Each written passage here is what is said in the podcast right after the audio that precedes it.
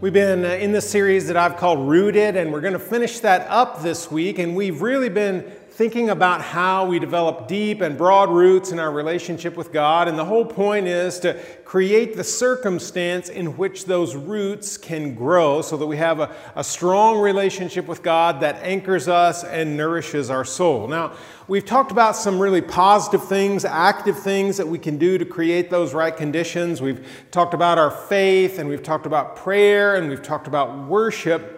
Today, as we finish the series in this last message, I'd like to think in a little bit different terms and think through what we do when we feel the pressures, the, the challenges against that root system that we've developed with God. What do we do when life begins to challenge us? You know, one of the shows that Leanne and I like to watch is a gardening show from the United Kingdom, and I know we're nerds, okay, totally get that. We're aware of it, so it's all right. But we watched this show, and last week the host was talking about preparing his garden for winter. And he was talking about his butterfly bush. Maybe some of you have one of those, and we do. And in the spring, we cut it all the way to the ground. And then by this time of the year, it's six or eight feet tall every year. Pretty amazing. And it gets so bushy, the host was saying that during the winter, the winds blow against it and it causes what, what he called root rock. Okay, so the roots are rocking back and forth because the plant moves so much, it begins to tear those roots from the ground. And so he recommended cutting it back halfway this time of year and then all the way down in the spring. So now you've got your gardening tip for the day, but I've got more for you than just that, all right? You know, the, the very similar thing is true with us, right? I mean, we're going to face some challenges in our life. We're going to face some harsh winds that are going to blow against us, and it is going to feel like it can tear apart all that hard work, time consuming, over a lifetime work of developing deep and broad roots in our relationship with God. And there's going to be things that happen that feel like it's just pulling us out of the ground and tearing apart all of that. And it can come from lots of different directions. I mean, it could be something as simple as physical illness. Our, our sickness and our pain can cause us to really question where God is and can cause a spiritual crisis in the midst of the physical crisis. It can feel like, God, why did you allow this? Why are you letting it happen? Why does it keep going on? You've got the power to heal. Why aren't you healing? All those questions can come to mind, and we begin to wonder where God is in the midst of our physical suffering. And so that can blow against us and feel like it's tearing apart our relationship with God. It can be a, a, spiritual crisis because of relationships that are broken, right? It could be a close family relationship, a friend, maybe a work relationship, and you're close to this person, but something happened, maybe something they did, maybe something you did, maybe a misunderstanding, and because of that, the relationship is broken and it's really tearing you apart too. And you're thinking, why did God let this happen? Can He heal it? Will He heal it? And you just feel broken in all of that. So, physical, relational, we could go on and on and name the things that blow against us a financial crisis, losing a job, anything that really will struggle and we struggle with in our lives can cause us to feel like those deep spiritual roots are being torn apart and will threaten our future growth. So, the question is what do we do? I mean, the winds are going to come. We can't prevent that. Bad stuff's going to happen. What do we do when it does happen? Well, today I want us to think about that. We've been looking in the book of Psalms, and we've got this great worship language that goes back hundreds, literally thousands of years to the life of Israel to when it was written, and even before that, when it was just sung. They used it in worship. We use it in worship, and it speaks to us about the nature of God, about the nature of humans, how we relate to God. And so we've learned from this rich language about the God that we serve and how to know Him, how to develop these deep spiritual roots. And today, we come to Psalm 13. Now, like some of the other Psalms, this really is basically a prayer to God. It is all addressed to God, so it's a prayer, but it's a specific kind of prayer. It's a lament, okay? And we see laments show up in Scripture in different places. We see them in the Psalms. There's a whole book in the Old Testament called Lamentations. Guess what's in there? Yes, it's a series of laments to God, and we find in other places too. And what a lament is, is basically, well, a complaint, if you will, a series of questions. It's asking God what's going on and pleading with Him to act, and maybe even sort of wondering why he hasn't already done that. And Psalm 13, some scholars believe is like the model of what a lament should look like. Okay, so I think there's something for us to learn that when life gets difficult and we're questioning things in our relationship with God, what do we do? Well, this is our example. This is the way to talk to God when life is not what we want it to be. So, what do we learn? It comes in three stanzas, and I think there are things to learn in each one. So, verses 1 and 2, then 3 and 4, then 5 and 6. Each one of those sections teaches us something different. So, let's start at the beginning and see what the psalmist says. Now, if you look at this, in my Bible it says, for the director of music, a psalm of David. That means David could have written it, David could have commissioned it. There are several ways that it could be related to David. But I think if you know the story of David, you find that in the Old Testament eh, you know that there are several places where these words would have fit his situation, okay, because he went through some difficult times. This is what it says How long, Yahweh, or how long, Lord, will you forget me forever? How long will you hide your face from me? How long must I wrestle with my thoughts and day after day have sorrow in my heart? How long will my enemy triumph over me? So, in the first stanza, verses 1 and 2, what we have is just a series of questions. Now, what strikes me is if, if someone got up in our worship service and led a prayer, maybe around communion or some other time, and said these words, some of us in the audience, if we didn't know it was from the Bible, would say, You can't talk to God like that. It's not okay to question God like that. You're not supposed to do that, but here it is right in the Bible, God's Word, inspired by Him, given to us, teaching us how to relate to Him, all these questions. So it seems to me that the psalmist is saying this is exactly how we talk to God. When we're wondering why things are bad, when we're wondering why God hasn't acted, when we're wondering if He ever will, we can say, How long, O Lord? Are you going to forget me forever? Do, you not see what I'm going through? Do you not notice the turmoil that I'm in? And are you just going to let this keep going? The, the scholars think there are some hints that maybe the psalmist has done something wrong. And, and he's understood that there's a separation between him and God, but it's time for that to be over. And God, why is it continuing on. In other words, I've repented, I've tried to do what's right. Why are we not coming back together? Maybe that's the situation, or maybe it's just stuff's falling apart. But the question is God, is this just going to keep going? How long are you going to just forget who I am? So that's part of the psalm. That's part of a lament is to say to God, are you going to take notice? Are you going to pay attention? are you going to answer? And then we have the request, and that's the second stanza, and that begins in verse 3. The psalmist says, Look on me and answer, Lord my God, Yahweh, the Old Testament name for God. Yahweh, my God, give light to my eyes, or I will sleep in death, and my enemy will say, I've overcome him, and my foes will rejoice when I fall. Three requests from the psalmist, and they're very simple things look, answer, give light. Now that makes sense, right? When we're going through really difficult times, when we don't understand why it's happened and why God hasn't alleviated our suffering, we might say, God, first of all, just, just look at what's going on. If you haven't paid attention, this is where I am, and this is why I'm broken, and this is why I'm feeling this way. So, God, just look at me, pay attention. Second, answer, right? Answer me. I've asked you for some things. I've asked you to take care of me. I've asked for healing. I've asked for a relationship to be restored. I've asked for you to provide for my family. I've asked for these things. And God, I just, I need an answer from you. And sometimes that is, God, I just need a word from you that you're at least aware, okay? I need a, a sense of your awareness.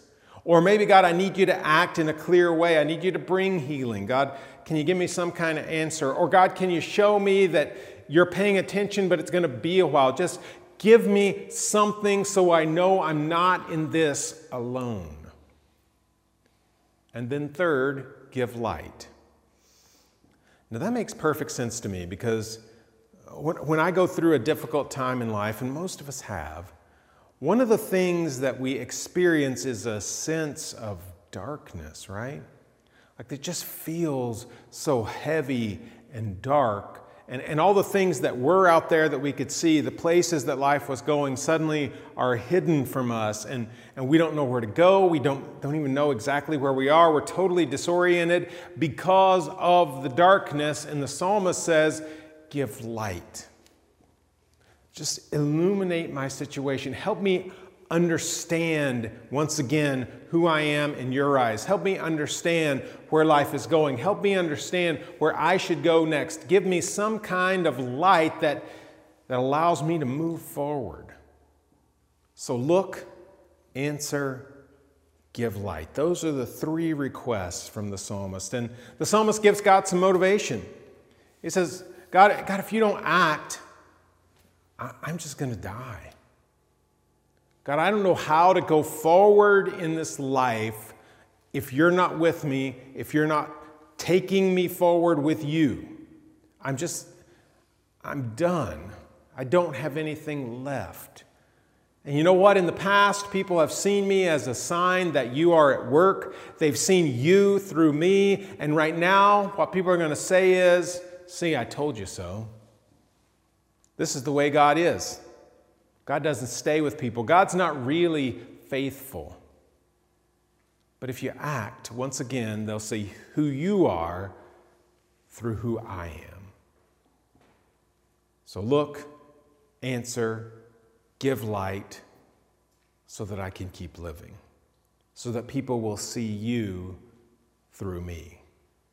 Now, one of the interesting things about this psalm is the abruptness of the break between verse 4 and verse 5. It's like the whole thing turns, and, and it's almost too fast for us to turn with the psalmist. And some of the scholars think, well, something's happened. God has acted. He's answered, God has answered the psalmist's prayer, and so now he moves into praise. I don't know if that's true. I think it just follows the, the classic example of lament that we see in Scripture of presenting these things to God, but also undergirding all that with faith and with worship and with praise. And so at the beginning of verse 5, everything changes. But I trust in your unfailing love. My heart rejoices in your salvation. I will sing Yahweh's praise, for he has been good to me. First line there in verse 5 is I trust in your unfailing love. Now, if you've been with us for a while, I've talked about this word before. It's a Hebrew word that we find in the, the Old Testament. That word that's translated into English here as unfailing love is the Hebrew word hesed. Okay? And it was a hugely important word to the people of Israel because it was all about God's faithfulness. Sometimes it's translated God's faithfulness, God's loving kindness, God's unfailing love, sometimes just love. But, but this word was all about the fact that God had called these, this people out of slavery to become a nation and made promises to them and laid out expectations for them. And God had kept his promises.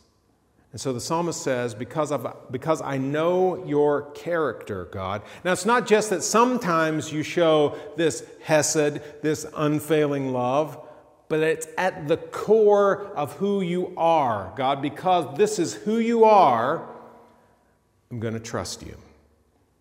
I trust in your unfailing love. My heart rejoices in your salvation. There's an expectation of God's salvation from the psalmist. So even though he's asking how long, there's questions for God, and he's making requests of God look, answer, give light. He's also saying, I'm going to trust you. And I'm going to worship you because of the character you've shown throughout my life. And this goes back to the history of Israel.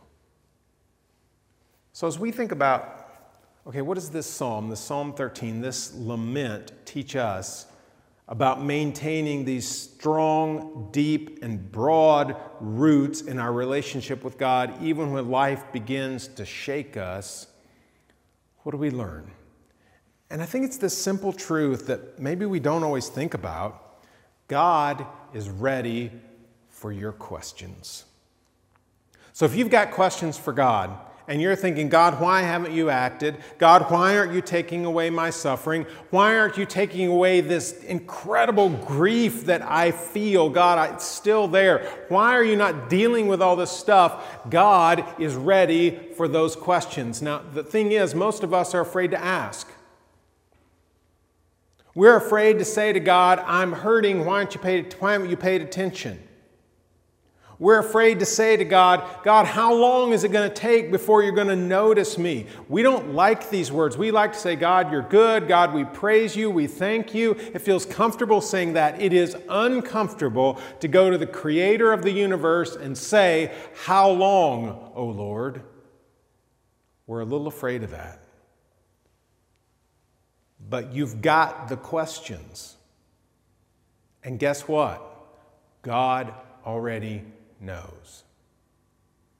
It's not like you're hiding them from Him. He already knows.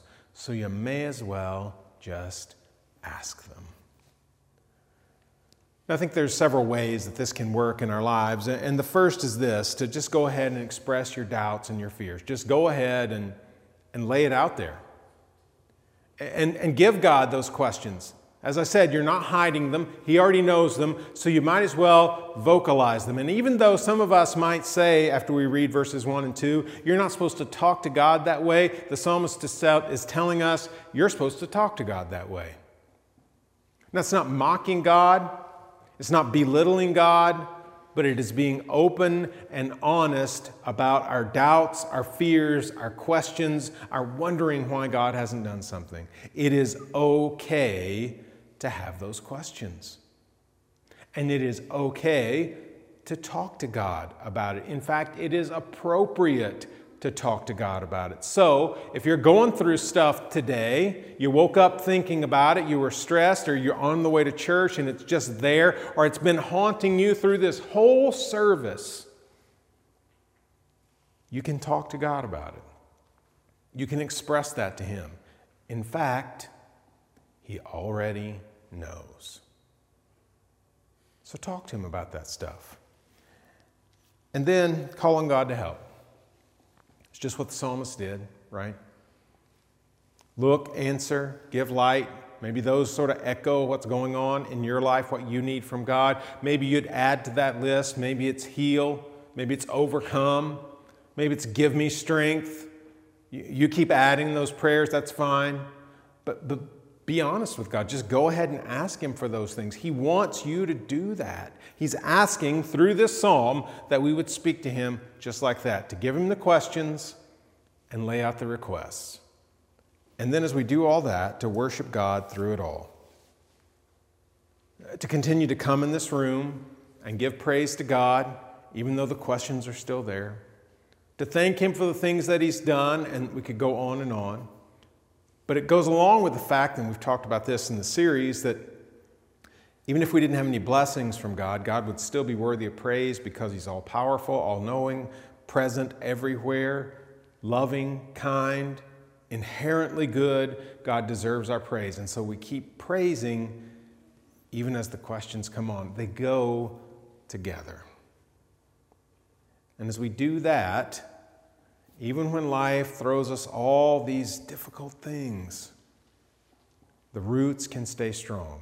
You see, God knows life is not always easy, and so He gives us examples of people who are struggling. And so, if you're struggling today, it's okay. If you have questions for God today, it's okay. If you have requests that you need to take to God, it's entirely appropriate. And in the midst of all that, it's still good to praise. Let's pray together.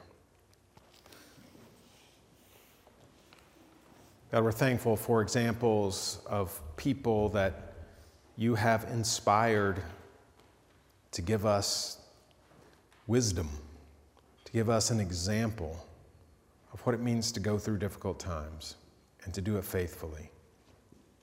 And so, God, there are people in the room who are struggling with stuff today and need healing and strength, need you to overcome grief and pain. And God, maybe even some who are saying, God, is this going to go on forever? So we give you our questions because we know you're stronger than our questions. And we ask for your help. We just pray for answers and pray for strength and pray for you to give light. And God, we give you worship for the world around us, for each other, for Jesus, for eternal life, for all that. And God, we pray it in Jesus' name. Amen. Let's stand and continue to worship.